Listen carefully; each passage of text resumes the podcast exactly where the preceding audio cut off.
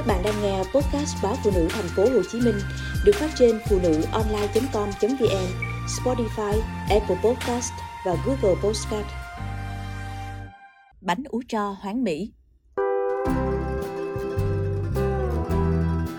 Có một vùng quê, trước đây mang tên thôn Hoáng Mỹ, nay là khu sông Mỹ, thị trấn Ái Nghĩa, huyện Đại Lộc, tỉnh Quảng Nam, nổi tiếng với món bánh ú. Ở đó từng có một người phụ nữ rất đặc biệt – bà được sinh ra từ những năm chiến tranh loạn lạc.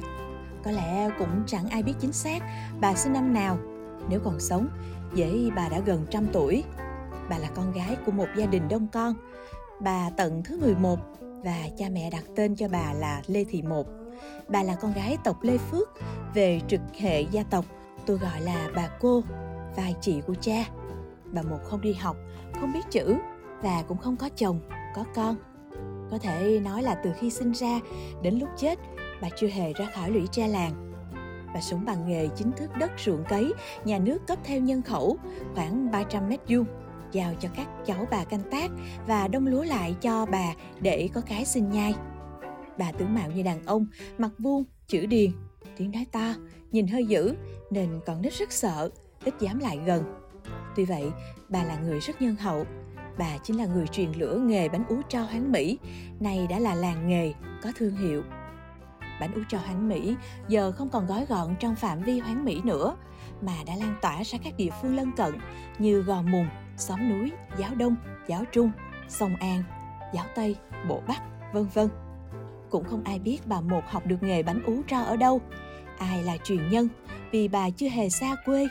Chỉ biết rằng vào một mùa mùng 5 tháng 5 âm lịch nào đó, đã rất lâu rồi, bà một làm bánh ú tro, một sự kiện chấn động vùng quê. Thành công nối tiếp thành công, bà truyền lại nghề cho người thân trong gia đình. Rồi sau đó truyền ra tộc họ. Hồi đó công thức làm bánh phải giữ bí mật, chỉ truyền cho con trai, con dâu, không truyền cho con gái. Có lẽ vì quan niệm con gái về sau đi lấy chồng sẽ mang nghề đi theo nơi khác. Bây giờ thì ra đường, vào tiết mùng 5 tháng 5, đầu đầu cũng có bánh ú tro nhiều địa phương các tỉnh, thành người ta làm bánh ú tro. Mỗi nơi một vẻ, đa dạng và phong phú. Nhưng với tôi, có lẽ bánh tro làng Hoáng Mỹ là ngon nhất bởi gói ghém biết bao nghĩa tình. Trước tới đoàn ngọ một vài tháng, làng đó rộn ràng đặt cọc người lên núi, hái lá đót, chuẩn bị tro. Trò được đốt từ thân cây mè, thân cây đậu xanh, nên rất lành.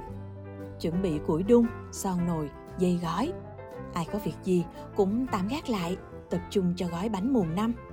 Thợ gói quay quần bên cái nông to để giữa nhà, vừa gói bánh, vừa trò chuyện rôm rã. Bánh trò trước cúng tổ tiên, sau con cháu vui vầy, làm quà tặng.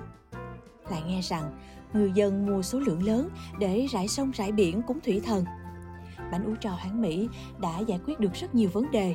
Tận dụng lao động nhàn rỗi, lao động nhỏ tuổi cũng làm rất tốt nhất là các cháu còn ở độ tuổi trung học cơ sở, gói bánh thuê kiếm tiền, mua thêm áo quần, sách vở. Và hơn hết là bánh ú tro đã tích cực góp phần xóa đói giảm nghèo, tăng hộ khá giả, hộ giàu trong người làm bánh quy mô lớn, kể cả thương lái. Nhưng giờ đây, mấy ai còn nhớ đến bà Lê Thị Một, người truyền lửa năm nào.